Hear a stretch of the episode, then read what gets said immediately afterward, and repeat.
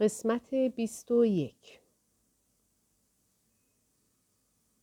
ژوپیتر که این حال آریدیس را دید نگرانش شد و برای آنکه از ناامیدیش بکاهد گفت آریدیس دلتنگ مباش که اگر نظر من در پیشگاه آپولون مقبول افتد نسب تو هم معلوم خواهد شد. آریدیس با لحنی که از ناامیدی و یأس سرچشمه می گرفت گفت چگونه ممکن است نسب من معلوم شود در حالی که هیچ راهی برای تحقیق آن وجود ندارد؟ من هم مثل تو گمان می کردم که راه تحقیق بسته است ولی از چند ساعت قبل به این طرف نظرم برگشت. حالا معتقدم که پیدا کردن طایفه و فامیل تو بسیار آسانتر از آن است که فکرش را بتوان کرد. کلمات ژوپیتر آریدیس را از حال یأس بیرون آورد و او را مصمم کرد که در این مورد از خانمش توضیحاتی بخواهد. پس مانند کسی که خبری غیبی دریافت کرده باشد گفت چه میفرمایید خانم؟ مگر درباره نسب من چیزی شنیده اید؟ ژوپیتر هر آنچه درباره او از مادرش شنیده بود به تفصیل برای آریدیس توضیح داد.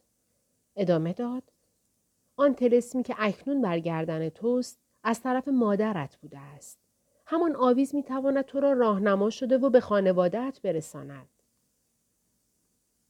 آردیس فورا تلسم را از گردن خود بیرون آورده بوسید و به آن خیره شد. ناگهان اشک از چشمانش سرازیر شد و به آن گردنبند گفت ای تلسم قیمتی تو سالها در گردن من بودی و من از تو قافلم؟ من نمی‌دانستم که تو یادگار مادری هستی که فرزندش را گم کرده است. توی که از روی محبت بر گردن من آویخته شده و دستهای مهربان مادرم تو را لمس کرده است. افسوس که گردش روزگار مرا از خانوادهام دور انداخته و نگذاشته است که زبان سرزمین خود را بیاموزم و خط طایفه خویش را بشناسم. اگر می توانستم خطوط زیبای تو را می و خود را می شناختم. آریدیس این کلمات را می گفت و قطرات اشک از چشمانش جاری می شد. ژوپیتر هر چه می خواست او را تسلی دهد فایده ای نداشت. او از دیدن حال آریدیس و شنیدن کلمات شیرینی که با لحن تأثیر آمیز ادا می شد چنان متأثر گشت که درد خود را فراموش کرد و به آرام کردن آریدیس مشغول شد. پس از گذشت ساعتی توانست او را از گریستن باز دارد و برای دلداری به او قول داد که قبل از مقبول افتادن نظر هرچه بتواند انجام می دهد تا او به نسب و خانواده خود دست یابد. ژوپیتر آن شب آریدیس را تا پس از خوردن شام نزد خود نگه داشت. سپس او از خانم تشکر کرد و به اتاق خود رفت. دو روز از این وقایع گذشت و ژوپیتر در این مدت خیالی جز خبرهای متناقضی که از مادرش شنیده بود نداشت. گاهی خبر اولی در دلش قوت می گرفت و عالم را در نظرش تیره و تار می ساخت. و گاهی به خبر دومی دلش را خوش می کرد و امیدوار می شد. اما به هر حال به دل خود نوید می‌داد که نظرش قبول شده و به همین زودی نامه از سیاگزار به او خواهد رسید. سرانجام روز سوم فرا رسید. نه قاصدی آمد و نه خبری از جانب سیاگزار. آن روز از صبح دلتنگ بود و به خود می گفت همه اینها دلخوشی است که به خود می دهم. وگرنه اگر سیاگزار زنده بود تا حالا مرا از خود بی اطلاع نمی گذاشت. یا حداقل توسط قاصدی نامه یا نوشته یا پیغامی میفرستاد. ژوپیتر همواره در این اوهام بود و فوقالعاده دلتنگ شده بود. ولی در سیمایش آثار گرفتگی و اندوه نمودار نبود. حرکات و رفتارش را عادی بروز می‌داد. ولی وقتی رشته افکارش به اینجا رسید مثل کسی که خبری وحشت انگیز شنیده باشد جیغی کشیده نقش زمین شد.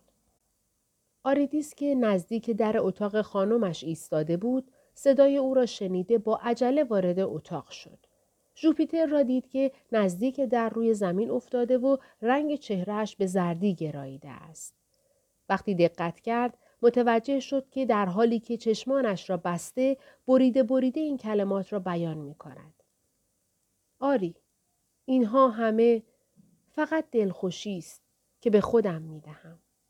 مسلم است که وقتی آزیده هاک را مغلوب کنند ولی عهدش را هم زنده نخواهند گذاشت. آریدیس نزدیکتر شد تا خانم را آرامش بخشد. او را صدا زد ولی جوابی نشنید. فقط این چند کلمه را گفت و دیگر ساکت شد. وای که چقدر بدبختم.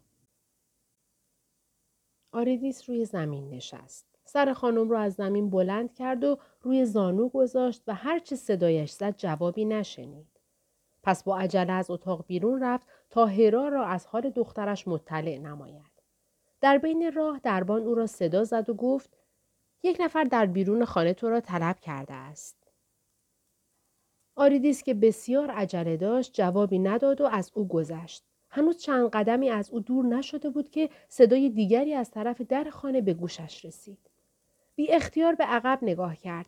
ناگهان هرمز را دید که پشت سر دربان از دهلیز خانه عبور کرده در مدخل حصار ایستاده است. آریدیس با دیدن او بیهوشی خانم را فراموش کرد. از همانجا برگشته دوان دوان به طرف در خانه رفت. وقتی به هرمز رسید دستش را گرفت و با لحنی سرشار از اشتیاق و محبت به او سلام کرد و بی آنکه منتظر جواب او شود گفت هرمز جان کجا بودی پس چرا اینقدر دیر آمدی هرمز که گرد و غبار راه سرما و آفتاب دو ماهه راه رنگ گندمگونش را تیره ساخته بر لبهای قرمزش پوستی سفید کشیده بود با ملاحظه اشتیاق آریدیس و ابراز محبت وی رنگ صورتش به سرخی گرایید و آثار شادی در لبهایش نمایان شد. پس گفت عزیزم من در این مدت همواره به یاد شما بودم و می‌خواستم که به حضور شما بیایم. و البته اکباتان و باغهای با صفا و امارتهای خوبان هرگز نتوانست خیال مرا به خود جلب کند و مرا از این سفر پرمشقت باز دارد. ولی چه کنم که اختیار در دست من نبود و سرورم سیاگزار به خاطر بعضی اتفاقات از آمدن من جلوگیری می کرد.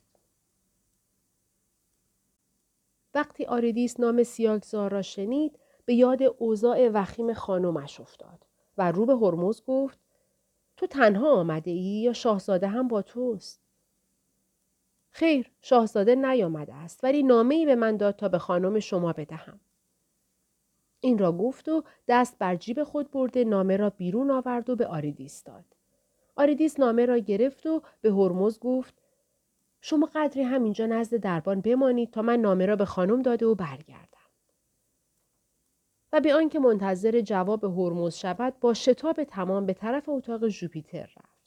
وقتی وارد اتاق شد ژوپیتر را دید که به هوش آمده و پیشانی خود را به دیوار اتاق چسبانده و سخت میگرید آریدیس نزدیک او رفت و گفت خاتون من چرا انقدر بیتاقت شده اید مگر چه شده که این چنین گریه می کنید؟ فکر می کنم که دیگر حق گریه کردن نداشته باشید.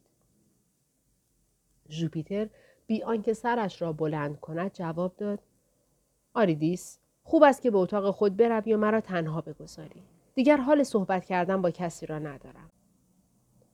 خانم امیدوارم که حال شما مناسب حرف زدن بشود. زیرا من مطلب بسیار مهم می دارم که باید بگویم. تو خود میدانی که همکنون حال هیچ کاری را ندارم. تو را به خدا دیگر بیش از این مرا زحمت گفتن نده. خاتون آنچه می‌خواهم بگویم شما با کمال میل خواستار شنیدنش هستید. ژوپیتر با شنیدن این جمله سرش را بلند کرد. نگاهی به صورت آریدیس نمود دانه های اشک روی گونه هایش را که نزدیک به افتادن بود با دستمال سفیدی پاک کرد و گفت آریدیس خواهش می‌کنم که بروی و مرا با بدبختی خود تنها بگذاری. اصلا هیچ میلی به شنیدن هیچ مطلبی ندارم. آریدیس با تبسمی شیرین گفت حتی اگر آن مطلب راجع به سیاگزار باشد؟ آه گمان می کنم آنچه راجع به او باید بشنوم شنیدم. دیگر سخن تازه‌ای برای شنیدن نیست. پس هیچ چیز نمی‌خواهم بشنوم. برعکس من یقین دارم که درباره سیاگزار خبر تازه‌ای هست که خانم من هنوز آن را نشنیده است و اگر آن خبر را بشنود دلتنگیشان رفع خواهد شد. و آنگاه لبخندی از شیطنت بر لبانش ظاهر شد. ژوپیتر که تا آن هنگام اهمیتی به سخنان آریدیس نمی‌داد بعد از شنیدن این سخن از جای خود برخاست به آریدیس رو کرد و گفت مگر خبر تازه‌ای رسیده است بله خانم شنیدم که از طرف سیاگزار قاصدی آمده و نامه برای شما آورده است از چه کسی شنیده ای؟ آریدیس دست بر جیب خود برد نامه را بیرون آورد و گفت این نامه را بخوانید معلوم خواهد شد. ژوپیتر ابتدا گمان کرد که این نامه را برای آریدیس نوشتند و چون در آن نامی از سیاگزار برده اند آریدیس آن را به او داده تا بخواند پس با بیاعتنایی آن را از دست آریدیس گرفت اما به محض اینکه نگاهش به حروف میخی و مهر روی آن افتاد بر آن دقیق تر شد و دید که با حروف یونانی چنین نوشته شده در حضور محترمترین شاهزاده خانم دنیا ژوپیتر باز شود. به یک بار رنگ رخ ژوپیتر گلگون شد. بر لبهایش آثار شادی ظاهر گشت و قلبش شروع به تپیدن کرد. دست و پایش لرزیدن گرفت و اشک در چشمانش حلقه زد. پس خود را به صندلی راحتی رساند و پس از نشستن با انگشتانی لرزان نامه را باز کرد و چنین خواند. خانم محترم یقینا از گرفتاری های خانواده و دگرگونی های سرزمین ماد و تغییراتی که در حکومت و سیاست آن رخ داده کم و بیش مطلع گشته اید و مرا به خاطر خلف وعده مورد بخشایش خود قرار داده اید. آری، من پس از مراجعت به مملکت ماد مناظر هولناکی دیده و مراحل وحشتناکی را طی کردم.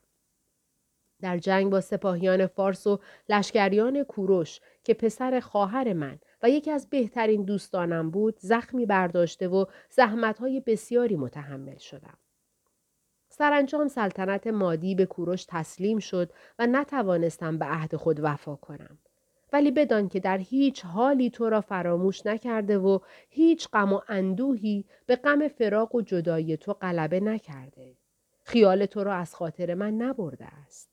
من هر گونه سختی و زحمت تحمل ناپذیر را تحمل کردم و دلخوش بودم که سرانجام هر طور هست پدرم را برای نوشتن نامه به اعلی حضرت کرزوس و خواستگاری تو حاضر نموده و به والاترین آرزوی خود خواهم رسید.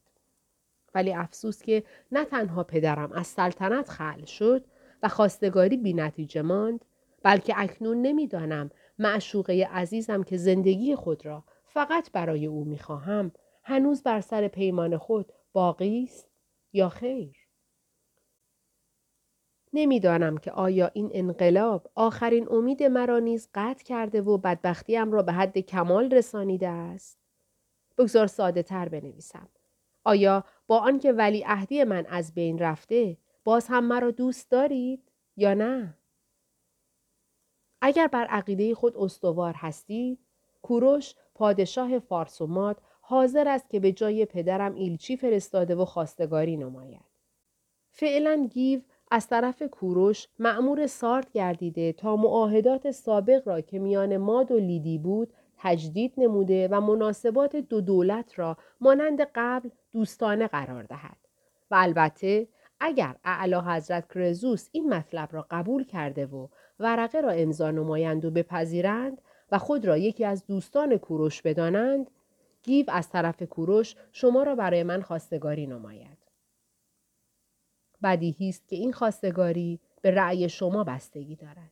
اگر راضی به این امر شدید توسط هرمز به گیو اطلاع دهید تا مأموریت خود را به انجام رساند. که رفتار کوروش با من کاملا دوستانه و در نهایت صمیمیت است زیرا او علاوه بر آنکه دوستی صمیمی برای من است با من خیشاوندی نزدیکی نیز دارد. ضمناً او با پدرم نیز با کمال احترام و ادب رفتار کرده و می کند. چنانچه همان احترامات سابق پدرم کاملا باقی است. سیاگزار نامه به آخر رسید و اندوه ژوپیتر نیز تمام شد. نه تنها با خواندن نامه همه حزن و اندوهش رفت شد که ظاهر و صورتش نیز تغییر کرده آثار شادمانی از چهرهش نمایان گشت چنانکه گویی مدت هاست جز به افکار نشاط انگیز و شادمانه به چیز دیگری نمی اندیشیده است. ژوپیتر نامه را دوباره و سه باره خواند. سپس آن را در جیب خود گذارده و ناگهان متوجه آریدیس شد که در مقابل او ایستاده و خوشحالیش کمتر از او نیست. در واقع آریدیس منتظر تمام شدن نامه بود. ژوپیتر رو به او کرد و گفت این نامه را چه کسی به تو داد؟ آریدیس با شوری غیرقابل وصف گفت یکی از خادمین سیاگزار رسیده بود و مرا از دربان طلب کرده بود. من هم رفتم و او را دیدم. او این نامه را به من داد تا به شما بدهم. ژوپیتر با تبسمی معنیدار گفت کدام یکی از خادمین سیاگزار بود که تو را به اسم می شناخته؟ معلوم است که خیلی معروف شده ای که اهالی اکباتان هم نامت را می دانند. آریدیس که متوجه شوخی خانم شده بود سر به زیر افکند و چهرهش گلگون شد. در حالی که چشمان خود را به گلهای رنگارنگ قالیچه کوچک مادی دوخته و وانمود می‌کرد که فقط به آن قالیچه مینگرد گفت این جوان همان خادمی است که همراه جناب سیاگزار بود و چند مرتبه نیز او را دیده اید. بسیار خوب. حالا کجاست؟ در آستانه خانه منتظر است که اگر فرمایشی داشتید خدمت شما بیاید و وگرنه به منزل خود بازگردد. اگر هم با او کاری نداشته باشم تو بیمیل نیستی که او قدری بیشتر در اینجا معطل شود. پس برو و او را نزد من بیاور. آریدیس بی آنکه نگاهی به صورت خانم بیافکند برگشت از اتاق بیرون رفت. طولی نکشید که هرمز وارد شده تعظیمی کرد و در برابر ژوپیتر ایستاد. آریدیس نیز پشت سر او وارد شد و در گوشه اتاق ایستاد. ژوپیتر به هرمز رو کرد و گفت چه وقت وارد سارت شدی؟ هرمز معدبانه پاسخ داد حدوداً یک ساعت قبل وارد شدیم و در محله بافریژی منزل کردیم. وقتی منزل ما معین شد برای رساندن نامه سرورم به اینجا آمدم. شاهزاده مخصوصا تو را با گیف فرستاده یا خودت از او خواهش کردی؟ من خود بسیار مایل بودم که به سارت بیایم. پس به شاهزاده عرض کردم که مرا بفرستد و او هم چون می‌دانست که من بهتر از هر کس دیگری می‌توانم نامه او را به شما برسانم به این امر راضی شد و مرا فرستاد. آنگاه ژوپیتر از اوضاع ماد، رفتار کوروش با سیاگزار و شرایط حاکم بر مملکت سوال کرد. و هرمز به سراحت هرچه می‌دانست پاسخ گفت. این گفت و شنود حدود یک ساعت به طول انجامید. سپس جوپیتر به آریدیس که در گوشه اتاق ایستاده بود چشم دوخت و متوجه شد که همه حواس آریدیس به هرمز است. پس با لحن شیرینی از هرمز پرسید آیا مایل هستی که در اینجا بمانی یا پس از دریافت جواب نامه به اکباتان می روی؟ هرمز به سرعت پاسخ گفت من خود بسیار مایلم که اینجا بمانم و شاهزاده هم سفارش کرده که جواب نامه را گرفته و به گیو دهم و خودم اینجا بمانم که اگر بعدها شما محتاج به قاصدی بودید و کاری با شاهزاده داشتید مرا به اکباتان بفرستید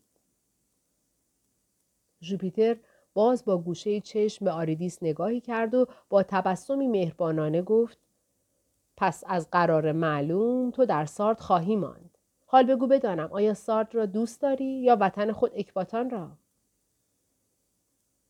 البته وطنم را دوست می دارم. ولی دوست ندارم از سارد بیرون بروم. مگر آنکه در رکاب شاهزاده خانم بوده و با خدمتگزاران و خادمه هایشان به طرف اکباتان آزم شوم. آن وقت دیگر بدون هیچ نگرانی به طرف وطنم خواهم رفت. ژوپیتر دیگر بیش از این صحبت را ادامه نداد و متوجه شد که آریدیس در گوشه اتاق ایستاده آثار خوشحالی از چهرهش نمایان است. پس گفت آریدیس هرمز را ببر به اتاق مهمانخانه و بگو برای او شراب و غذا ببرند که تازه از راه رسیده و گرسنه است. سپس رو به هرمز کرد و گفت با آریدیس برو و قدری غذا خورده استراحت کن. سپس به منزل خود برو و فردا صبح نزد من بیا. هرمز تعظیم کرد و از اتاق خارج شد. آریدیس نیز به دنبال او رفت و او را به اتاق میهمانخانه راهنمایی کرد.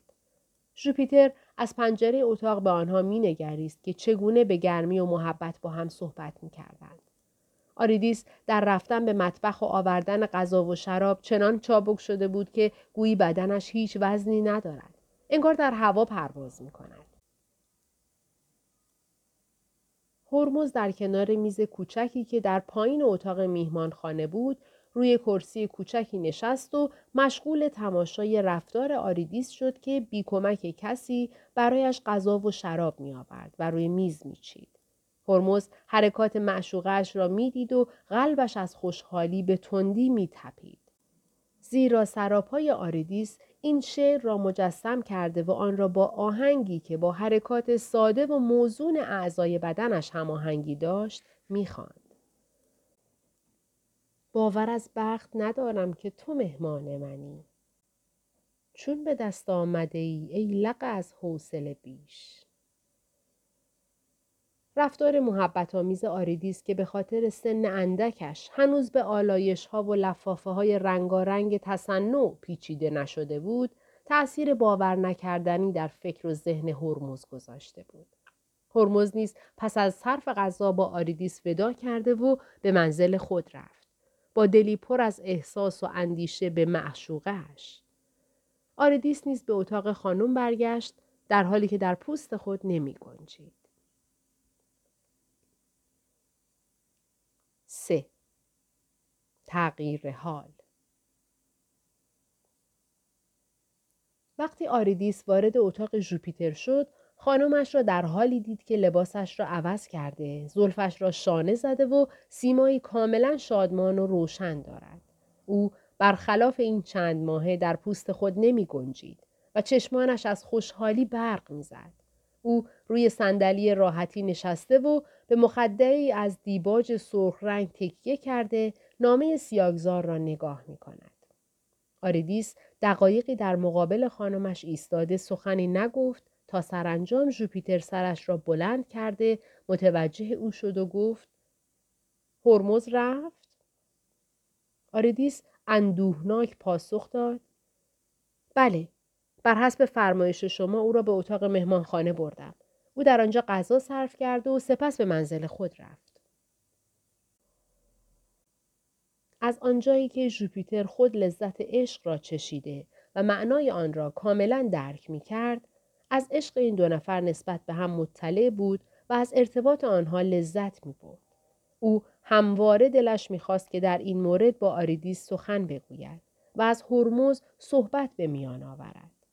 آریدیس نیز اگرچه از سخنان خانم خجالت می‌کشید ولی به خاطر کمی سن و سادگی که مقتضی سنش بود اغلب حرفهایی بر زبان می آورد که خیالات درونیش را به راحتی آشکار می ساخت و این مطلب برای ژوپیتر مشغله خوبی شده بود.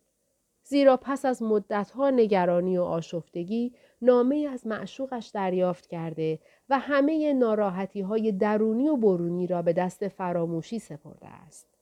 پس برای سپری کردن زمان و اندکی خوش بودن میل صحبت با آریدیس در او قوت یافت. بنابراین به آریدیس رو کرد و گفت آیا به راستی دوست داری که هرمز را در اینجا نگه دارم و به وطنش باز نگردانم؟ آریدیس با شنیدن این سوال از شرم سر به زیر افکند و دانه های عرق در صورت سرخ رنگش ظاهر گردید. او پاسخی نداد اما چون ژوپیتر مایل بود او را به سخن آورد ادامه داد چرا جواب نمی دهی؟ من که با هرمز کاری ندارم. می‌خواستم بدانم اگر تو میل داشته باشی او را اینجا نگه دارم.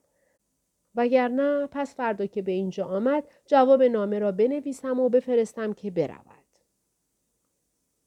آریدیس بی آنکه نگاهی به صورت خانمش بیاندازد جواب داد در این مورد میل خود را جویا شوید او این جمله را آنقدر آهسته گفت که ژوپیتر به سختی شنید پس گفت کمی بلندتر بگو تا بشنوم گفتی میل چه کسی را جویا شوم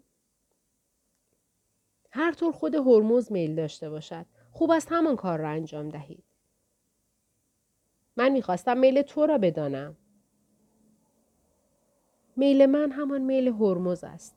به هرچه او راضی باشد من هم راضیم. او که مایل است اینجا بماند ولی من با میل او کاری ندارم. می‌خواهم بدانم تو چه می‌گویی. من هم دوست دارم او اینجا بماند. اگر او برود تو چه می‌کنی؟ من که کاری نمی‌توانم بکنم ولی دل من همراه او خواهد بود. او این جمله را با لحنی پر از تأثیر و اندوه بر زبان جاری کرد. آنچنان غمگنانه که ژوپیتر از حرف خود پشیمان شد. پس ترتیب صحبت را تغییر داد و گفت من به میل تو عمل خواهم کرد و نمی‌گذارم که هرمز از اینجا برود. ولی تو همین را بدان که هرمز گرچه فعلا یک پیش خدمت است ولی از اولاد کیقوباد پادشاه معروف مادی است و از خانواده نوجباست. تو اگر می‌خواهی در دوست داشتن او موفق باشی باید رفتار و گفتار خود را طوری اصلاح کنی که هرگز شباهتی به کنیزان نداشته باشی. البته همه حرفایی که پیش از این گفتم شوخی بود. اما این را جدی می‌گویم که تو را دوست میدارم و می‌خواهم که خوشبخت باشی. پس به تو نصیحت می‌کنم به اینکه باید سعی کنی که حداقل از نظر آدابدانی و رفتار با هرمز مساوی باشی. وگرنه دوستی تو با او اسباب زحمت خواهد شد و در راه رسیدن به هدفت به موانع زیادی برخواهی خورد. البته این مطلب چندان مشکل نیست. زیرا تو اغلب نزد من بوده و از کوچکی در خانه ما بزرگ شده ای. اخلاق و عادات تو نیز اغلب خوب است. اما چیزی که باید بدانی این است که تو از عادات بد کنیزانی که از کوچکی اینجا نبوده و قبل از آمدن اخلاق ناپسند داشتن دور نیستی. بنابراین بعد از این نباید با آنها نشست و برخواست نمایی. باید هرچه از آنها یاد گرفته ای به کلی فراموش کنی. نه مثل آنها حرف بزنی و نه بی موقع شوخی کنی. در واقع اخلاق پسندیده و عادات نیکوست که انسان را قابل هم نشینی و همسری با نجبا می کند. نه نسب و نجابت نسبی. آنهایی که اخلاقی پست و عاداتی بد دارند اگرچه نسبی والا داشته باشند باز هم باید از آنها پرهیز کرد. نجبا این افراد را به نگاه حقارت می نگرند. بسیاری از کنیزان دیده شدند که به خاطر خوش اخلاقی خانم یک خانواده شدند و بسیاری از شاهزادگان به دلیل عادات زشت همسر اشخاصی پست گردیدند. اگرچه همانطور که گفتم تو دارای اخلاق خوب و پسندیده هستی اما این سخنان را گفتم که بیش از پیش مراقب خود باشی و همچون نجبا رفتار کنی و خود را با عادات دلپذیر و پسندیده زینت دهی. آریدیس که با دیدن هرمز بسیار شادمان و مسرور گشته و دیگر به چیزی جز او نمی اندیشید با شنیدن جملات پایانی ژوپیتر که با لحنی جدی و سیمایی رسمی بیان کرد کار خود را دشوار دید. پس آثار تفکر و تعقل در سیمایش نمایان شد و سعی کرد که به نصایح خانمش گوش فرا دهد. اما مانند کسی که در راه رسیدن به معشوقش به موانع بسیاری رسیده باشد آثار گرفتگی در چهرهش نمایان گشت. گویی این دخترک که تا کنون به خاطر کم بودن سن احساس می‌کرد چیزی برایش مهم نیست و همه چیز را سطحی مینگریست به یک باره به سن رشد رسیده و باید نکات بسیاری را رعایت نماید. اکنون مانعی که آریدیس متوجه آن شده بود بسیار برایش مهم می نمود. زیرا از بانویش شنید که هرمز از طبقه اعیان و شاهزادگان مادی است و سلسله نسبش به کیقوباد می رسد. او خودش را می‌دید که از مردم متوسط نیز به حساب نمی آید. از این گذشته مردم او را به چشم کنیزی نگاه می کنند که سرگذشت او را کسی جز هرا و ژوپیتر نمی دانند. به هر حال آنچه نزد مردم مسلم است اینکه آریدیس شخصی مجهول النسب است که از پست‌ترین نوع کنیزان به شمار می رود. همه این خیالات در یک لحظه از ذهن آریدیس گذشت. او آنها را مانع بزرگی می‌دید که چون کوهی غیرقابل عبور میان او و معشوقش واقع شده است. با خود گفت اگر هرمز از این مطلب آگاه شود و بداند که من از جمله کنیزان بی نسب هستم از من دوری خواهد کرد؟ یا اگر دوری نکند آیا خیشاوندانش از زناشویی ما جلوگیری نمی کنند؟ این خیالات آریدیس را می آزرد و صورتش را که از شادی می درخشید به تیرگی برد. لبان قرمز رنگش چون کسانی که از چیزی وحشت کرده اند به سفیدی گرایید. پس بیحس و حرکت به دیوار اتاق تکیه داده و مثل کسی که به وضع بسیار مهمی می اندیشد به جوپیتر چشم دوخته بود. نگاه می کرد اما نمی دید. می شنید ولی متوجه نمی شد.